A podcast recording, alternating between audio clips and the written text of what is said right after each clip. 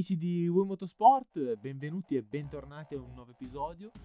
Non solo piloti, ma anche giornalisti, bensì direttori. Oggi siamo in compagnia di un storico direttore di Motosprint. Eh, stiamo parlando di Stefano Saragoni. Gli do il benvenuto. Ciao Stefano! Ciao! Ciao, buongiorno a tutti. Allora, innanzitutto, come stai? Sto bene, ti correggo, cioè ti preciso, ex direttore, ovviamente Motosprint, non vorrei che il nuovo direttore si offendesse.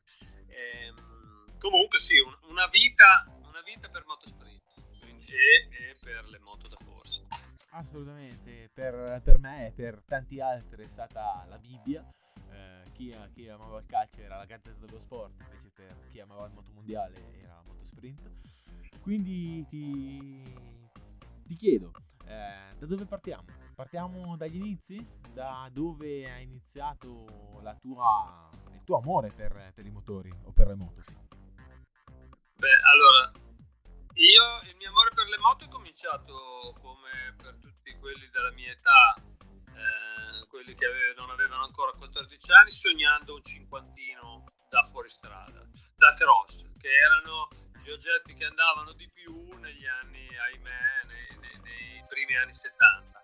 Erano un, uh, un must, un cult per tutti i, i ragazzi che facevano il liceo. Cioè, quando io andai in prima liceo, siccome io sono andato a scuola un anno prima, non avevo ancora quattordici anni e tutti avevano il motorino, maschi e femmine, ehm, che poi fosse da cross o, non da, da, da, o steso, come li chiamavamo allora, oppure fosse un tubone che era il preferito dalle ragazze, tutti avevano il motorino. Io ero l'unico babbeo a piedi e quindi dovevo sempre finire trasportato.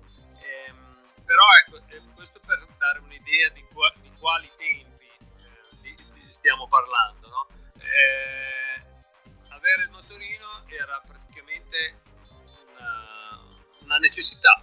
Era un mezzo di comunicazione, perché ci si spostava con il motorino e se non ce l'avevi era un problema. Così come oggi si usa il, la, il, il, il telefono, la, una volta si usava il, il motorino, era il, il, lo strumento di aggregazione. Detto questo, eh, io sono cresciuto con un gruppo di ragazzi eh, che ha sempre avuto la passione per il motorino e per il fuoristrada. E quindi appena potuto, ho compiuto quattordici anni, ho comprato la prima moto, tra virgolette, da cross. Ovviamente non era una moto ma un ciclomotore, quindi la prima cosa che facevi era togliergli il carburatore da quattordici e mettergli il ventidue e poi cambiavi lo scarico, facevi un gran casino, insomma eh, avevi delle prestazioni abbastanza interessanti e andavi nei campetti intorno alla città. Io sono di Bologna, sui, co- a- sui colli c'erano tanti campetti, tra virgolette, eh, di, di, dove praticare questo motocross un po', un po' pane e salame, basico, e, e da, lì, da lì ho cominciato dopo a leggere riviste varie e, e quando a Bologna è nato Motosprint eh, ho cominciato a leggerlo e poi piano piano ci sono arrivato eh, a lavorare per Motosprint. A collaborare per Motosprint eh, perché appunto eh, soprattutto eh, Motosprint, che per eh, vicinanza eh, Bologna è la, è, sì. la, è la casa della, della notizia per, per le moto, dove si parla di moto e dove è bellissimo. Sì, diciamo che devi essere, cioè nella vita la fortuna aiuta sempre, no? Allora eh, il giornale è nato a Bologna, ero a Bologna, cioè, e quindi eh, la vicinanza c'era assolutamente. Motosprint è nato a fine del settantasei, era un giornale per lo più in bianco e nero, cioè aveva poche pagine a colori e si occupava di tutto, dalla gara del campionato del mondo di, del, insomma, del motomondiale fino ai campionati regionali di, di, di, di trial, cross, regolarità, eh, quindi spaziava a ampio raggio e cercava anche collaboratori. Allora io, che nel frattempo avevo cominciato a correre eh, nella regolarità, quella che oggi è l'enduro, e facevo le mie gare regionali, andai a chiedere se poteva inter- se, se c'era modo di collaborare. Loro mi dissero sì sì, se ti scrivi i pezzi alle gare in cui vai quindici venti righe, noi ci fai un regalo, perfetto. In realtà il regalo me l'hanno fatto loro, perché già, già ti pagavano pure, questa era una bella cosa. E, e poi insomma ho cominciato a fare una cosa che non avevo mai fatto, perché prima facevo le foto, mi piaceva fare le foto, e, e quindi la mia idea era di diventare fotografo. Poi cioè, ho, ho, sono andato avanti facendo le due cose, poi dalle mie gare sono passato a scrivere di gare un po' più importanti, gare nazionali, e poi da lì un giorno come premio, mi man- non so, penso che mi mandarono come premio, mi mandarono a fare una gara di contorno alla duecento miglia di Imola. La gara di contorno era il trofeo Laver da cinquecento, che io non avevo mai visto una gara in pista praticamente, cioè ero, anzi, ero un po', avevo un po' di puzza sotto il naso sul fronte della pista. Per me solo quello che aveva le ruote artigliate e le gomme artigliate era interessante. Sono andato a Imola e sono letteralmente infastidito, perché c'era Lucchinelli, Valentino Rossi, cioè un mondo da... bellissimo, cioè una roba. E, e ho capito anche che se volevi fare giornalista era meglio farlo sulla velo- velocità in pista che sul fuoristrada, che peraltro negli ultimi cinquanta anni si è evoluto pressoché zero, e, mentre la velocità in pista è cambiata da così a così. E quindi niente, piano piano insomma, poi c'è stato un ribaltone a Motosprint. Eh, il direttore, buona parte della redazione andarono, se ne andarono, e fecero un'altra rivista che si chiamava Rombo, che adesso non c'è più, e, e quindi quel, io che ero lì come collaboratore, mi, uno dei pochi che rimasero mi disse: ma perché non, non ci dai una mano? E dopo un po' mi hanno assunto e sono diventato uno della squadra. Nel millenovecentottantuno sono entrato a far parte della squadra di Motosprint, con cui collaboravo da, da, da, da, da, dagli inizi praticamente, dal settantasette. No, no, assolutamente. Quindi eh, quella gara della duecento miglia di, di Imola, con tutti i grandi campioni, Lucchinelli, eh, Shin, eh, Virginio Ferrari appunto, eh, con cui collaboro io nei, nei miei episodi. Grande, grande Virginio Ferrari. Assolutamente sì, grandissimo, perché comunque ha sempre una visione molto bella e invidio molto anche la sua calma con cui espone eh, la sua esperienza, che comunque ha vissuto sia da un muretto che da che in pista. E comunque eh, sei entrato subito a Motosprint a quegli anni degli italiani, perché comunque eh, un anno Uncini e un anno Lucchinelli hanno vinto il titolo della cinquecento. Sì, io sono entrato a Motosprint e eh, sono andato a vedere. In, sì, sono andato subito alle, volevo vedere le gare, siccome ero lì ho detto: ma c'è la possibilità di andare a vedere le gare del mondiale? In realtà cioè, nell'ottantuno io non è che ci potevo andare, quindi sono riuscito ad andare a Salisburgo con, prendendo il passa, un passaggio da uno che andava, sono riuscito ad andare a Monza con il, con il treno più autobus, cioè diciamo che era abbastanza arrangiati. Però ecco, avevo già la possibilità di entrare, anche perché allora insomma se ti facevano un accredito avevi la possibilità di entrare in circuito dalla porta principale, già quello per me era un super, super regalo. E quindi ho visto le prime cose da, da vicino, e poi quando anni dopo ho avuto la possibilità di, di mi hanno mandato, mi hanno chiesto se volevo seguire il mondiale, ovviamente gli ho detto che era bellissimo, un'ottima idea, un'ottima scelta. Quando il direttore di allora, che si chiama Tommaso Valentinetti, mi disse: vuoi andare al mondiale? Alla grande, e vado. Quindi dopo è diventato la mia casa per, per un tot di anni. No, no, assolutamente. Eh, comunque eh, la prima gara che hai visto del mondiale è stata? Eh, è stata Monza ottantuno, Canale cinque. Lo Motosprint, perché eh, Lucchinelli, che era sponsorizzato da Canale cinque, eh, la Suzuki del team Gallina, eh, fece quinto, e quindi venne titolato Banale cinque, perché ci si aspettava ovviamente che facesse meglio. Poi in realtà eh, Lucchinelli dopo è letteralmente esploso e ha fatto una stagione eccezionale, e a fine agosto era campione del mondo, cosa che, che oggi fa sorridere, perché Oggi a fine agosto sei a metà stagione e quindi insomma sono un po' cambiate le cose. Forse, allora... Scusami, forse Lawson aveva vinto nel novantadue il titolo da Costa, per no? Sì, tutto per adesso non, non me lo ricordo, però diciamo che tra oggi, no, anzi domani, quando comincerà la famosa stagione dei ventuno Gran Premi, quarantadue gare eh, a breve, e, e ieri quante gare erano dodici, eh, c'è una bella differenza eh, tra dodici e quarantadue. E comunque e, e, e bisogna anche dire che mentre il mondiale una volta si correva praticamente solo in Europa, adesso c'è un, una sorta di, di, di, di, di parità tra le gare in Europa e le gare extraeuropee. Il mondiale è arrivato dappertutto, quasi dappertutto. No, di sicuro anche l'avvento delle televisioni ha fatto il suo, il suo corso, perché comunque eh, il mondiale eh. non era neanche trasmesso ah, in, certi, in certi periodi. Eh, poi dopo è arrivata la RAI, poi diciamo che la mano grande gli ha data Mediaset, poi adesso Sky ti dà una copertura televisiva pazzesca, perché comunque c'hai eh, prove libere, prove, qualifiche, gran premi, approfondimenti.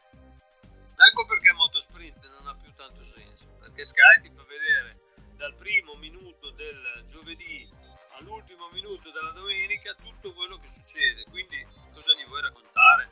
Una volta c'era di bello che tu potevi raccontare, e ti devo dire che l'immagine sotto certi aspetti uccide un po' l'evento, eh, perché cioè, devo inquadrare bene il discorso, no? Eh, ce lo dico pensando alla Parigi-Dakar. Quando io tornavo dalla Dakar, la gente, eh, i miei amici la sera in osteria mi devastavano di domande, no? Perché era una roba di cui sentivi solo parlare e quindi era tutto leggendario, eh, i piloti erano miti, le, eh, ed era anche giusto che fosse così. Però quando è arrivata la televisione, la televisione ti fa vedere le cose, ti fa vedere le cose più, più difficili, tipo attraversare il Tenere, che è una cosa meravigliosa, che se la vedi, se la vedi capisci il valore di chi, ha, di chi fa queste gare, e poi però vedi che magari al, al campo uno mangia un piatto di spaghetti e dice vabbè, però dai, non è che stai troppo a soffrire come un cane.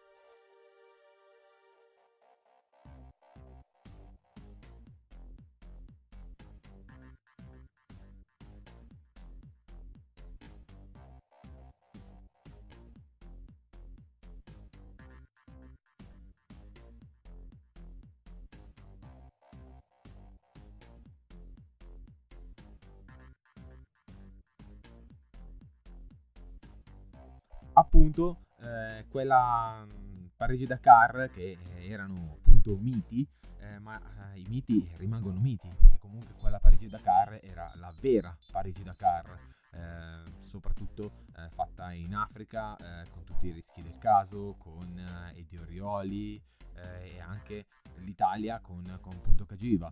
Eh, adesso invece è un po' cambiato, perché è rimasto solo il nome e è cambiato tutto, eh, si è corso in Sud America, adesso si corre negli Emirati, quindi quella rimane la vera Parigi-Dakar, e chi l'ha vissuta, chi ha avuto la fortuna di essere lì e vederla, eh, fa la differenza. Eh sì, è stato, sono stati belli anni, gli, gli anni ottanta, la Dakar era veramente l'avventura che tutti volevano fare, tanto che poi tantissimi giornalisti della, della velocità virarono per l'inverno, virarono sulla Dakar. Era una grandissima avventura, cioè si partiva veramente con una settimana a Parigi che non finiva mai, a, tra Natale e Capodanno, il, era, a, a Parigi erano impazziti per la Dakar, proprio cioè, al prologo eh, c'erano migliaia di persone, a Versailles al parco chiuso migliaia di persone, la notte di Capodanno attraversavi Parigi, gli Champs-Élysées, tra due ali di folla, era follia. Bellissimo, e poi andavi in Africa, non c'era più niente, nessuno, bellissimo, perché cambiavi completamente mondo, e i piloti, soprattutto quelli di moto, si orientavano con una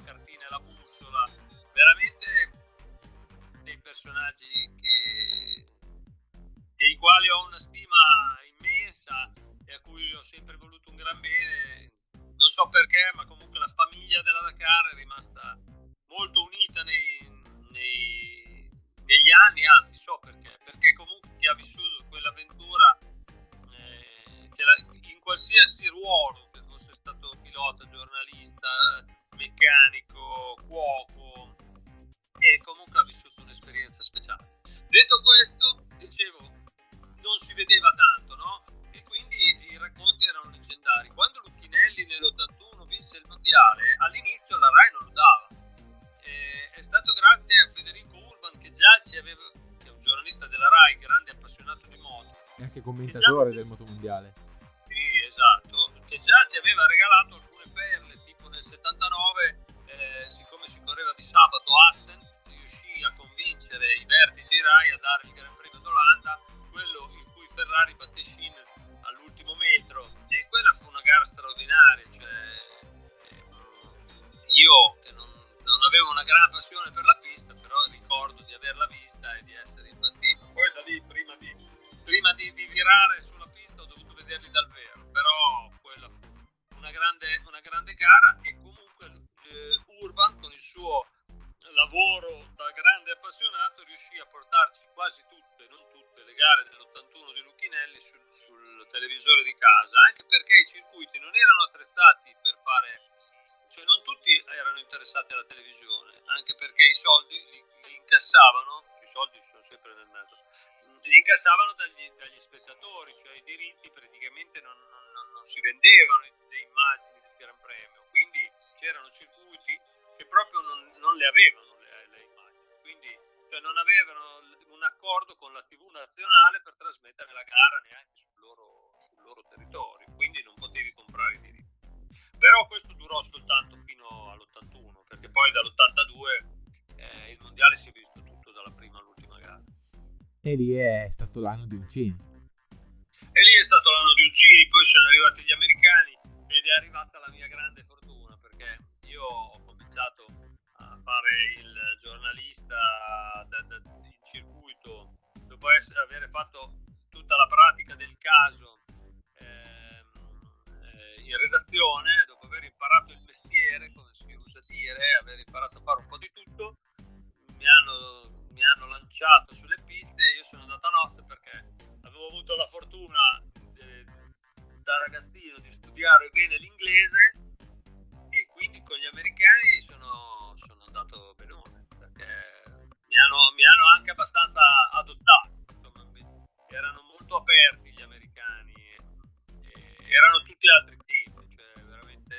Mi sembra di essere uno di un'epoca preistorica, perché entravi dentro casa loro, perché entrare in un motorhome di un pilota voleva dire eh, che lui ti apriva la porta di casa sua, perché loro vivevano dentro il motorhome quando erano in Europa.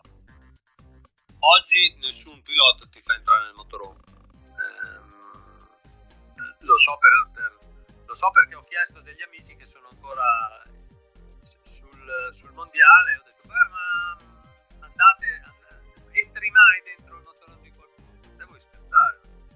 E invece loro era proprio tutta un'epoca un po', un po' così, cioè, anche in circuito c'era questo, era giusto chiamarlo circus, come dicevano, perché poi alla fine qualunque ruolo tu avessi, bene o male ti conoscevi, cioè, ti capitava di arrivare magari in un aeroporto, no? Eri lì in sala d'attesa, aspettare che arrivasse il tuo volo, c'erano delle facce conosciute, però non sapevi bene chi erano, magari dici no ma te sei il meccanico di, tu sei il giornalista che fa, cioè alla fine dopo un paio d'anni che stavi lì dentro conoscevi tutti, anche quelli che non vedevi, cioè che vedevi di sfuggita, ecco, cioè quelli con cui non avevi proprio a che fare perché, perché ti incrociavi di tanto in tanto, però alla fine ci si ricordava di tutti, e, e quindi io ho avuto la fortuna di, di, di conoscere questi piloti americani che avevano, erano fortissimi, anche perché là si cominciava molto prima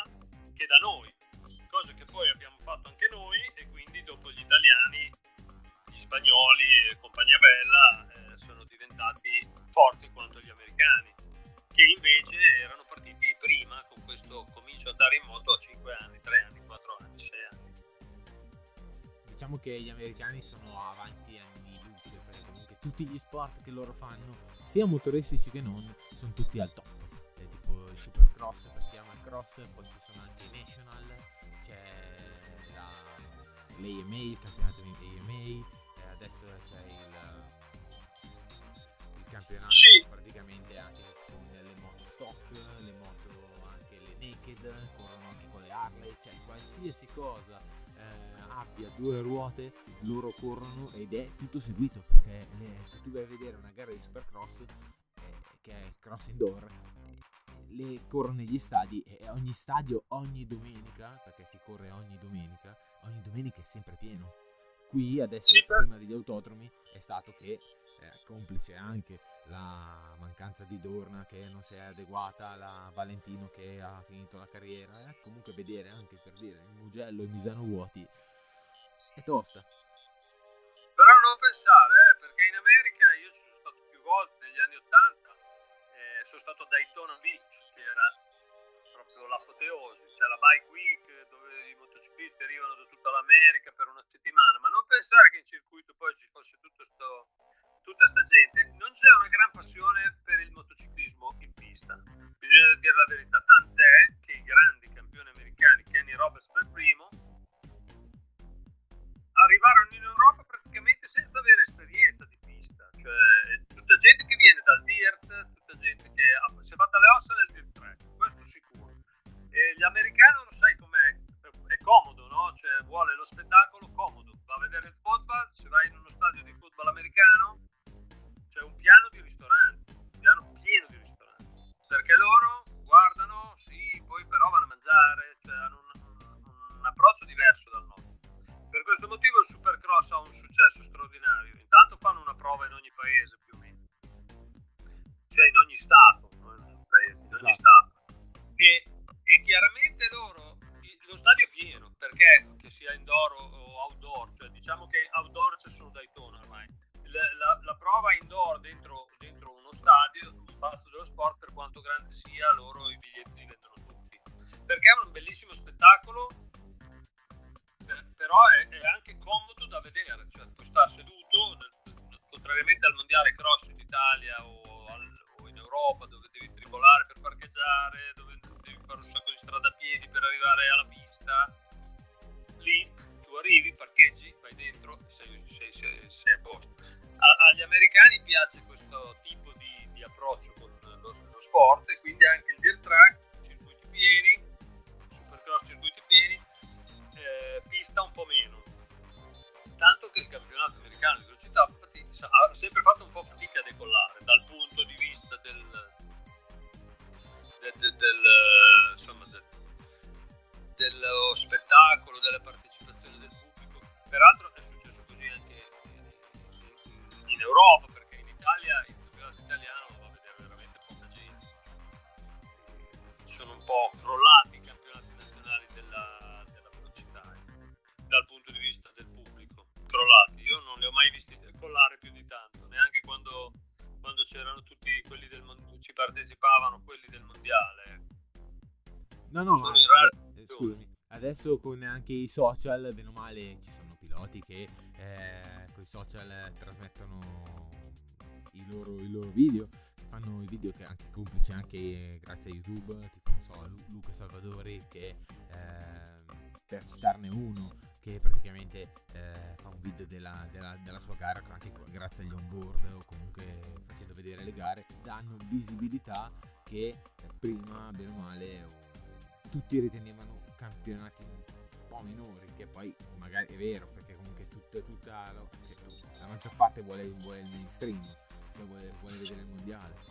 Ma sì, sai, il discorso è, un conto è guardare un video e un conto è andare al circuito, non dico pagare il biglietto, anche, cioè, se anche tu lo facessi gratis, secondo me eh, devi svegliarti la mattina pensando che vorrai andare a vedere una gara del cinema, o organizzarti, no? La settimana pensando dai andiamo domenica, andiamo a vedere il cibo a Misano, eh, non ci sono tanti che, che, che si svegliano con questo proposito, ecco. Poi è chiaro che con i social si fanno, cioè c'è chi è molto bravo a usare i social e a fare conoscere queste cose. Pensa che adesso mi dicevano che il mondiale MotoGP, comunque tutti i piloti di tutte le classi sono molto focalizzati sul loro social, no? Cioè a raccontare, quindi il giornalista viene anche un po', il suo ruolo è, è praticamente mh, non è più tanto importante, infatti ce ne sono sempre meno che vanno a seguire le corse, perché o la televisione che copre dal primo all'ultimo minuto, o i social con cui i piloti parlano direttamente e quindi alla fine l'intervista se la fanno da soli, e ecco, quello un po', ha ammazzato un po' l'interesse da parte delle, dei, delle riviste, dei quotidiani, perché il mondo è cambiato, cioè non è che non è colpa di nessuno, il mondo è cambiato, funziona così. Eh, chiaramente oggi c'è una tecnologia che negli anni ottanta eh, non la potevi neanche immaginare, e quindi negli anni ottanta facevi un altro tipo di cose. Faccio per dirti una stupidaggine: quando c'era già Mediaset, comunque ci fu un Gran Premio d'Olanda, quindi già gara al sabato, allora era ancora il sabato, in cui la tivù scioperò e, e quindi Mediaset non diede il Gran Premio. Motosprint vendette quindicimila copie in più, e io ho detto: vedi la differenza tra avere visto tutto e non avere visto niente, cioè, e la gente interessata c'era, però non aveva visto e quindi voleva sapere, voleva conoscere quello che era successo. Un po' come gli anni novanta, quando eh, la, il motomondiale era su Telepiù. Sta buono non parlare male di Telepiù, che mi aveva, io, di cui io sono stato telecronista insieme a Cereghini e Beltramo. No, no, non, non sto parlando no, male, io avevo Telepiù, assolutamente. È chiaro che si passava, si è passati da... Eh, io mi ricordo che c'era un periodo in cui le gare le davamo noi, noi nel senso, si fa per dire, le dava Telepiù in chiaro, c'è stato un momento, e le dava la RAI e le dava Telemonte Carlo, quindi noi avevamo tre telecronisti italiani, Cereghini, Ungaro, eh, Bungaro, no, Ungaro, chiedo scusa, eh, Bungaro e, e i suoi, poi c'era Urban e poi c'era Cereghini come Beltramo. Quindi lì c'è stata una copertura disumana, poi si è passati a Telepiù a pagamento e basta, e, e, e lì chiaramente c'è stato un, un po' un tracollo, ma eh, se oggi ci fosse solo Sky e non ci fosse la differita o la contemporanea su, su T V otto, è chiaro che ci sarebbe un audience da pay tv, per quanto la pay tv oggi dia lo sport che è sparito dalle reti free, a parte il calcio, no? Per certi appuntamenti è chiaro che è, un, è uno svantaggio dal punto di vista della popolarità, e comunque è una cosa che ci insegna il mercato, funziona così e quindi basta. Tornando a parlare di motomondiale e eh, soprattutto gli italiani, eh, Uncini, Ferrari, Lucchinelli, poi ce ne sono anche tanti altri tipo come Agostini e tutto quanto, però l'epoca che hai vissuto te è stata memorabile. Allora, intanto loro sono tutti più vecchi di me, questo già mi rende no, però, e quindi io li ho visti con un po' di suggestione, no? Li guardavo eh, anche perché ero un po' alle prime armi, e vabbè, Lucchinelli era meraviglioso nella sua, tra virgolette, follia, no? La sua fantasia, l'idea di, di correre con sotto la cravatta, la camicia e la cravatta sotto la tuta, perché, perché portava bene, il suo fumare sul podio, che è, è assolutamente politically scorrect, ma, ma era un'identità, cioè era... Lucchinelli era incredibile, diventò, nel, nell'ottantuno fu il, um, lo sportivo dell'anno votato dal Corriere Sportivo, che vedeva più di centomila copie a settimana e, e si occupava per l'ottanta novanta per cento di calcio, quindi voglio dire proprio era un personaggio, era il primo campione del mondo italiano dopo Agostini, campione del mondo della cinquecento, e quindi mh, veramente lui riportò un'attenzione sul motociclismo che si era un po' perduta negli anni di, di Bareshin e di Kenny Roberts, e... straordinario. Uncini era l'esatto opposto, nel senso che era molto più, molto meno guascone, molto più tranquillo, persona eh, tra virgolette più normale, no? E, però sul, sull'onda, sull'onda di questo, di questo questo momento magico di Lucchinelli, anche lui grande, grande popolarità, poi ci fu l'incidente purtroppo di Assen che, che, che, che praticamente chiuse un po' sotto certi aspetti la sua carriera, e quindi il momento magico di, di Ferrari, Lucchinelli, Uncini è stato molto compresso, no? Molto breve. Prima c'è stato Ferrari, poi Ferrari è stato soppiantato da Lucchinelli, Lucchinelli è stato soppiantato da Uncini, Uncini soppiantato da incidenti, in quattro anni si è chiuso il libro e sono tornati gli americani. E quindi parlando, cioè, dopo, di... per dieci anni, dopo per dieci anni, dopo per dieci anni accento si è parlato inglese, perché o americani o australiani. Esatto, con Garner, eh, con appunto Doohan, o comunque gli americani, che c'era la, sì, sì, sì, della scelta, c'era Schwantz, c'era Garner, Luzon, Rainey, c'era sempre Mamola che non ha mai vinto, però insomma era sempre lì, c'era John Kosinski. Diciamo c'è che... stato Garner che si è infilato lì in mezzo, e poi dopo è arrivata l'era Doohan, cinque anni di Doohan, monologo totale, e anche lì poi lì bisogna, bisogna aprire una pagina su Costa, perché comunque Doohan è tornato anche grazie a Costa. Sì, beh, io sì sì è vero, assolutamente la, la, la follia del dottor Costa ha salvato Doohan da, da un disastro ecologico, eh, ma quella è la follia buona del dottor Costa, che ha fittato un aeroplano per, eh, privato per andarlo a prendere in men che non si dica. La follia della Honda fu quella di far operare Doohan eh, in un ospedale di paese per una frattura che era già stata ricomposta dal dottor Costa e che in un mese sarebbe guarita, cioè, quindi siamo passati da torna a casa, ci rivediamo tra un mese, salti due gare, a uno che le aveva vinte cinque su sette e due volte era arrivato secondo e quindi non aveva nessun problema di classifica. Ah, vatti a operare qui dietro l'angolo, là, che ci mettiamo cinque minuti, gli hanno fatto un intervento orrendo e poi è finito malissimo perché ha rischiato l'amputazione della gamba per, per via di un'emorragia, e Costa lo ha salvato da questo, perché se fosse rimasto in Olanda probabilmente eh, Doohan avrebbe una una gamba di meno, una gamba quindi, di meno cioè, e cinque mondiali in meno cinque mondiali in meno. Poi Doohan è uno che veramente secondo me era fortissimo, faceva paura, e quindi e poi era molto determinato, quindi si è sottoposto a tutte le, le beghe del caso eh, per, per tornare. Anche lui come Marquez oggi eh, ha tribolato per anni, è stato rioperato per terza volta in America, lì dopo quell'intervento lì eh, ne è venuto a capo, però considera che il suo piede, quello lì della gamba, cioè quella gamba lì martoriata è una gamba, è un, è un terzo di gamba insomma. Certo, certo, ha vinto con una gamba in meno, però comunque eh, Costa lo, lo rapì appunto. Sì, perché... beh lì, lì, lì è stato merito anche di Schwantz, che era nello stesso ospedale, e chiamò Costa dicendogli guarda che qui la questione sta precipitando, e, e Costa si è precipitato ad andare a prendere entrambi, cioè ha portato a casa Doohan.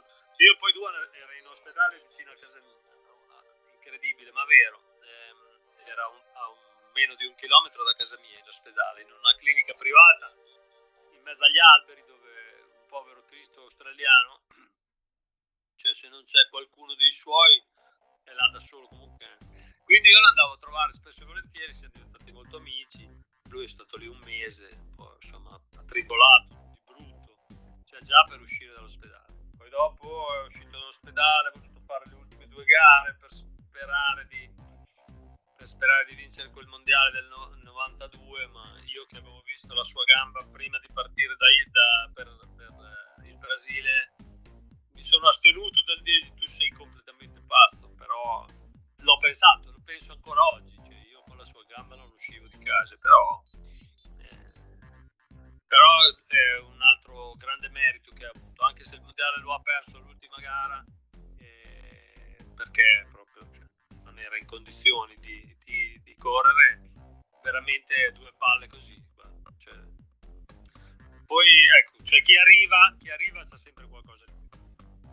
No, no, certo, certo, un mondiale che poi perse per due punti, eh? Però comunque eh, ricollegandoci a Costa, eh, Costa è stato magnifico perché praticamente gli ha ingessato le due gambe sovrapposte una sopra l'altra per vascolarizzare i tessuti e gli ha salvato di, di questo la gamba e gli ha dato l'opportunità di continuare e vincere appunto i titoli.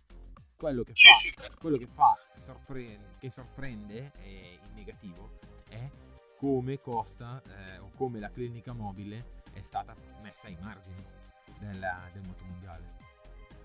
Beh, sai, dopo quando subentra il, il business bisogna conoscere bene tutti i, i dettagli, no? Cioè, Dorna l'ha pagata la, la clinica mobile. Poi dopo, cioè, quando entri nel business, dopo magari c'è quello che dice no, ma la clinica mobile la faccio io, la faccio spendere meno, non lo so, dopo sai, sì. Bisognerebbe conoscere bene tutte le cose. Io sono ovviamente insorto sull'assenza della clinica mobile, anche se immagino che ci sia una struttura simile alla clinica mobile che non sia più quella, eh. Però di questo non, non, non sono informato a sufficienza da poter... Certo che la clinica mobile è stata una garanzia, non per, solo per i piloti, ma per tutti quelli che facevano il campionato del mondo, che insomma per tutti noi era una garanzia. Ti svegliavi la mattina con trentanove di febbre, dovevi lavorare, sapevi di avere un posto dove... magari eri in Svezia, non è che potevi andare dal tuo medico, e allora tac, che loro ti accoglievano comunque e ti cercavano di risolverti il problema, e ci riuscivano. Assolutamente sì. Ritornando agli americani, tra quei magnifici piloti, te in quale eri più orientato? Cioè con quale riuscivi a, a riconoscerti di più? Tra la pazzia di Schwantz, Eh, Rainey che guidava in derapata, o la pulizia di Logan? Beh, io ero molto amico sia di Rainey che di Schwantz. Eh, Schwantz era fortissimo dal punto di vista dell'essere eh, estroverso, cioè era molto estroverso e molto divertente. Eh, Rainey era molto più pacato, molto più ragionatore, molto più guido sopra i problemi, però sempre, sembrava avere sempre un controllo mostruoso della situazione, però non, cioè Rainey non cadeva mai, tutte le volte che è caduto è stato un disastro, cioè si faceva sempre male, incredibile, cioè, ehm... come a Misano.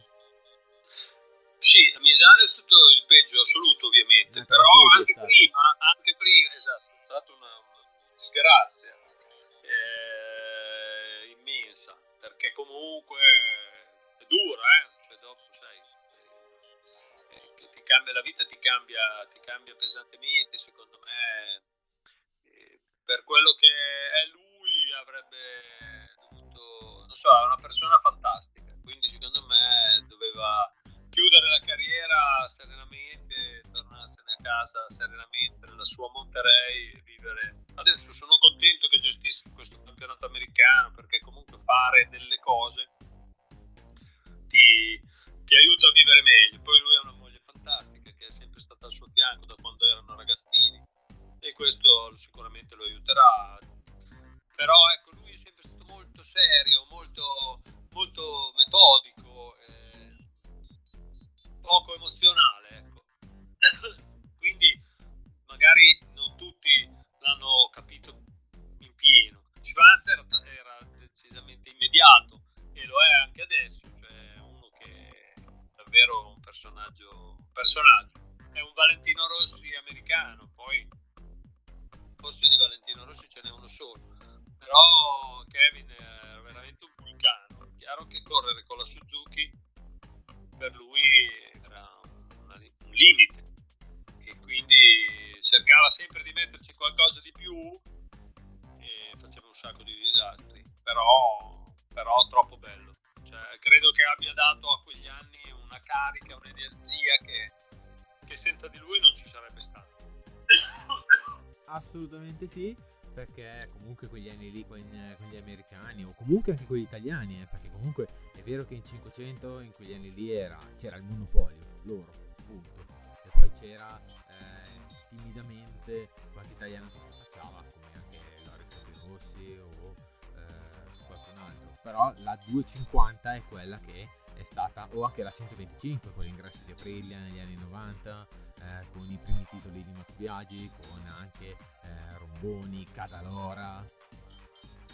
Sì, Cadalora poi è stato molto forte anche in cinquecento, se avesse avuto magari un po' più fortuna te- dal punto di vista tecnico, eh, battere Doohan con la Honda era pressoché impossibile, quegli anni lì era pressoché impossibile, però lui in duecentocinquanta ha fatto delle cose che quelli che hanno provato a correre con le sue gomme, per esempio, Biaggi, pensando, no, le gomme di Cadalora, quando Cadalora vinse due mondiali con Honda, Guarda, mi sembra centocinquanta.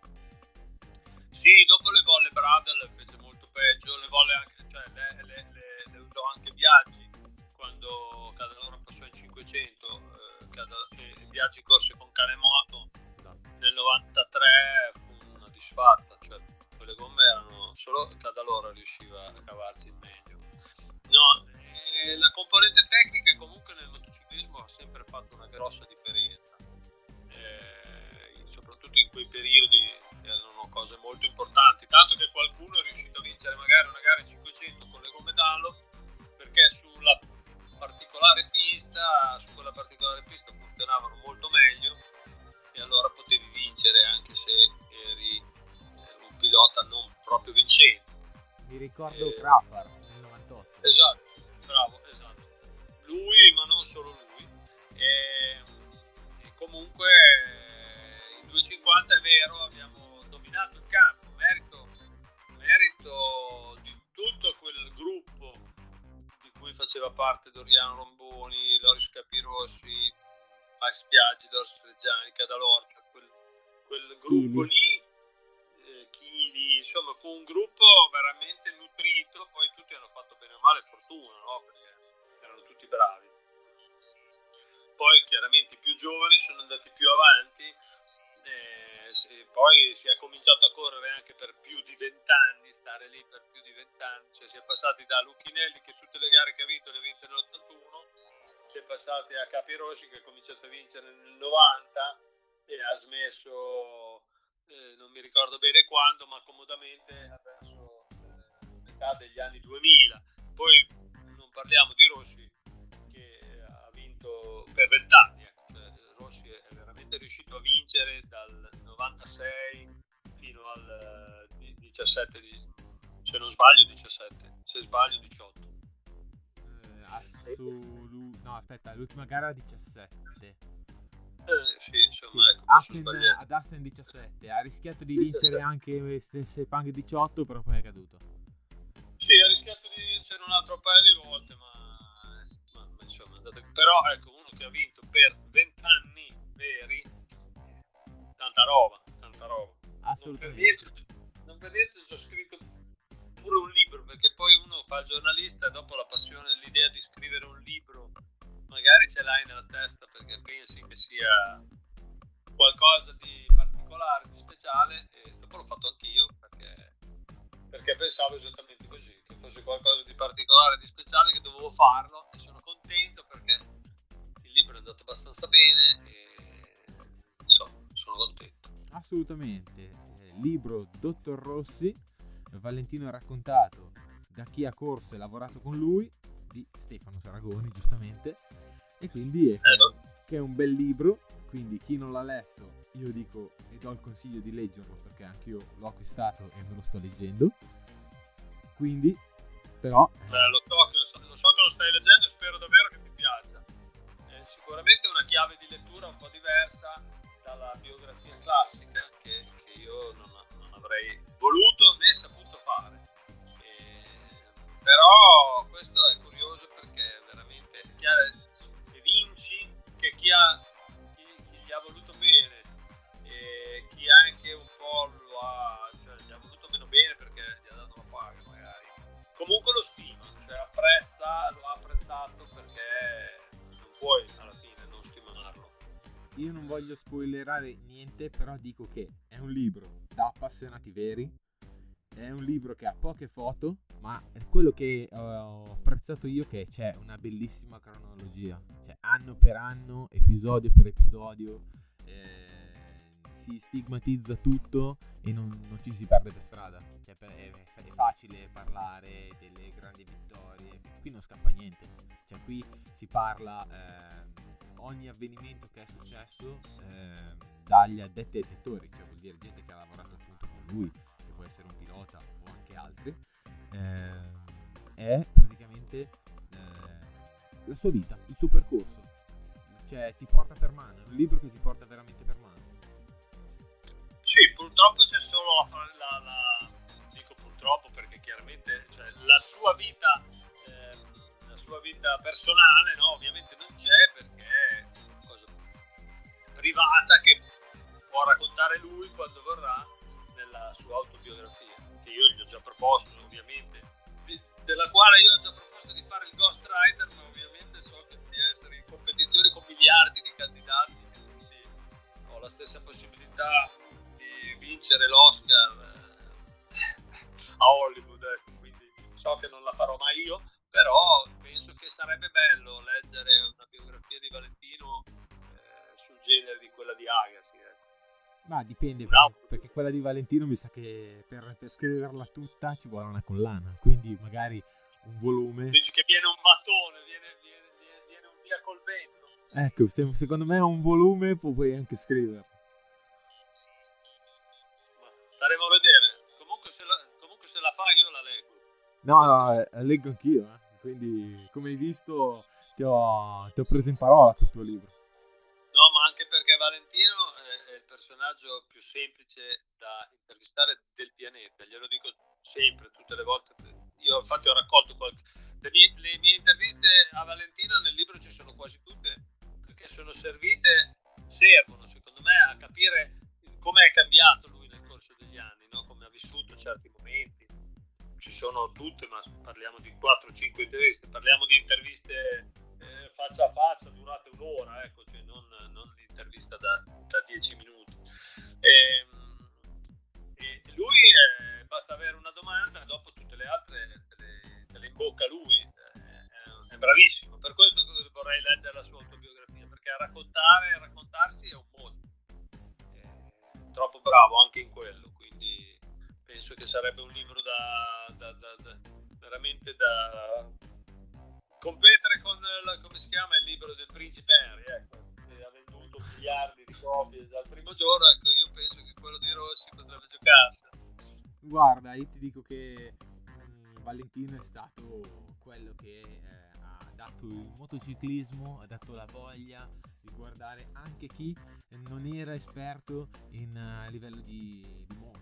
Comunque ha tipo il mondiale rally, bene o male c'è chi lo segue e non lo segue, però comunque Valentino ha corso anche il rally di Monza eh, e Monza era piena, c'ero anch'io. Mm, Valentino è quello che più che guardare le moto si guardava Valentino, eh, perché eh, gli anche gli il... Beh, ti aspettavi anche sempre che, di vedere che cosa facesse, la quale, gag quale idea potesse avere il serbo per quella giornata. Diciamo che ha portato una bella ventata di freschezza nel, nel, nel mondo del motociclismo, di novità. È stato un grande, un grande innovatore. E molti hanno tentato di copiarlo, è quasi impossibile riuscirci. E, e quindi adesso bisogna, bisogna vedere quale sarà il prossimo step, chi porterà un nuovo step. Sicuramente Valentino ha portato una grande ventata di freschezza e di attrazione da parte di tutti verso questo personaggio, no? Certo, certo, alla fin fine come, eh, come grandi sportivi, come grandi sportivi eh, Valentino forse eh, possiamo metterlo al pari di Ayrton come sportivi, perché era proprio esemplare, eh, aveva un gran carisma sempre, però legata a una gran simpatia, una gran capacità soprattutto anche di fare, di fare squadra. Ha dimostrato, oltre che saper vincere, ha dimostrato anche di cassare come un pugile, perché comunque eh, qui ci vorrebbe un altro episodio, però comunque il duemilaquindici è un episodio che grida ancora vendetta. Il duemilaquindici l'abbiamo cancellato dal calendario, io e un gruppo di amici, dopo che ci siamo stufati di discutere del, cioè di, di, di confrontarci ognuno con le sue opinioni, no? Perché ognuno dice la sua, ognuno la vede a suo modo, e quindi basta, abbiamo cassato il duemilaquindici, che io ovviamente tratto nel libro, ma sì, dove esprimo anche il mio parere. In realtà in realtà il mio parere è che lui abbia sbagliato a fare la conferenza stampa di, di Sepang, che chiaramente Marquez abbia voluto fare l'impossibile perché lui non vincesse quel titolo, e che purtroppo è una delle poche occasioni in cui Valentino se l'è giocata male, perché secondo me ha vinto il nervosismo e non la lucidità, cioè quello che gli ha sempre permesso di battere gli altri, eh, lo ha tradito per una volta, cioè è stato più, più carogna tra virgolette Marquez di lui, quindi alla fine l'ha spuntata Marquez.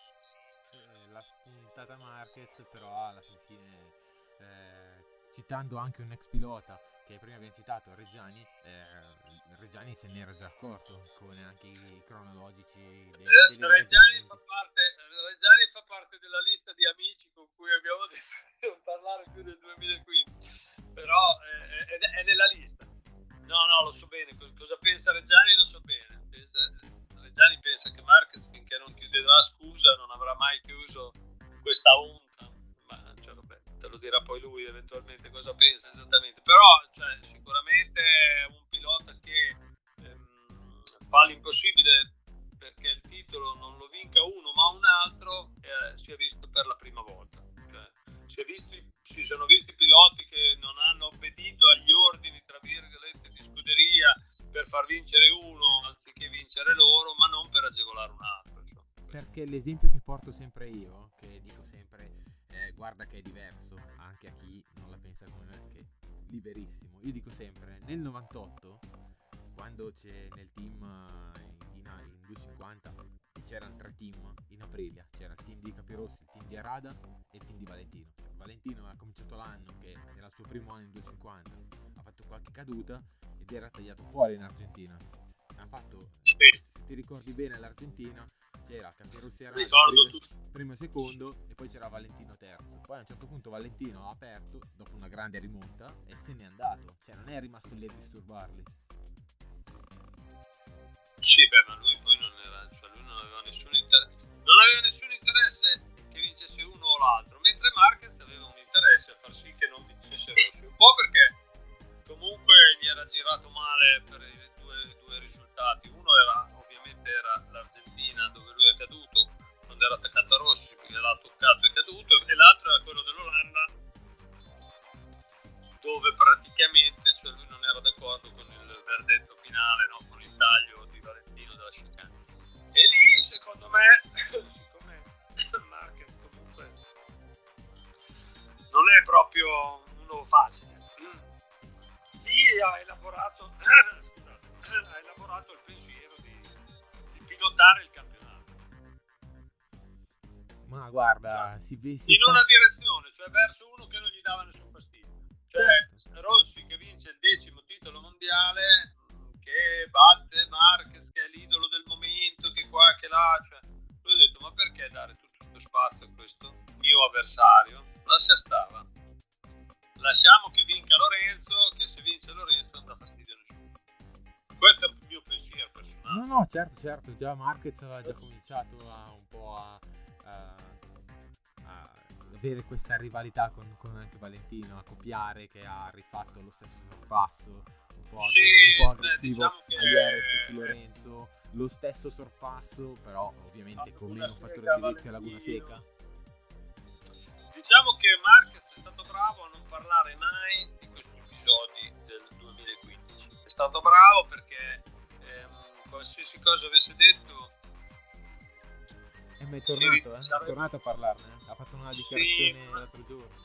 Sì, su G Q Spagna, che adesso mi devono portare, voglio leggere tutta l'intervista, ma eh, non, si è tornato a parlare ma non ha detto niente. Il succo è questo, devo dire che sì, non ha detto niente, anche perché non può dire quello che, se è vero quello che è vero, no? Eh. Quindi, alla fine la telemetria non si è mai vista, quindi diciamo che no, però, la verità però, si sa.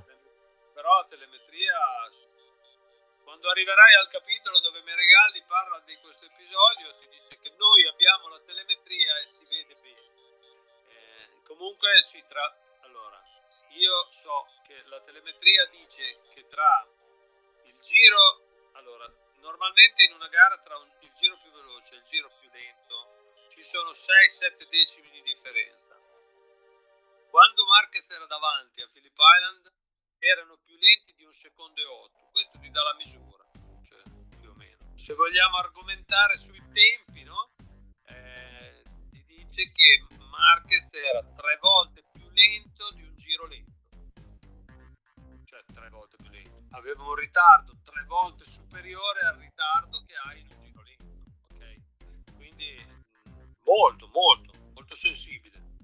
no, certo, perché poi dopo anche l'ultimo, appunto, appunto per questo, nell'ultimo giro di Phillip Island eh, si è visto proprio che ha dato un secondo e mezzo al suo tempo e ha battuto Lorenzo. Esatto, è chiaro, è chiaro che mentre sei lì c'è un secondo e mezzo, non è che ci, cioè ci puoi anche far caso che è un po' più lento, però non tanto, no? Cioè è una cosa che qua, che puoi, su cui puoi riflettere a posteriori. E soprattutto anche di fronte al fatto, come hai ricordato giustamente, che a un dato momento si è stufato di, di fare questo tira e molla, ha aperto il gas e è andato via.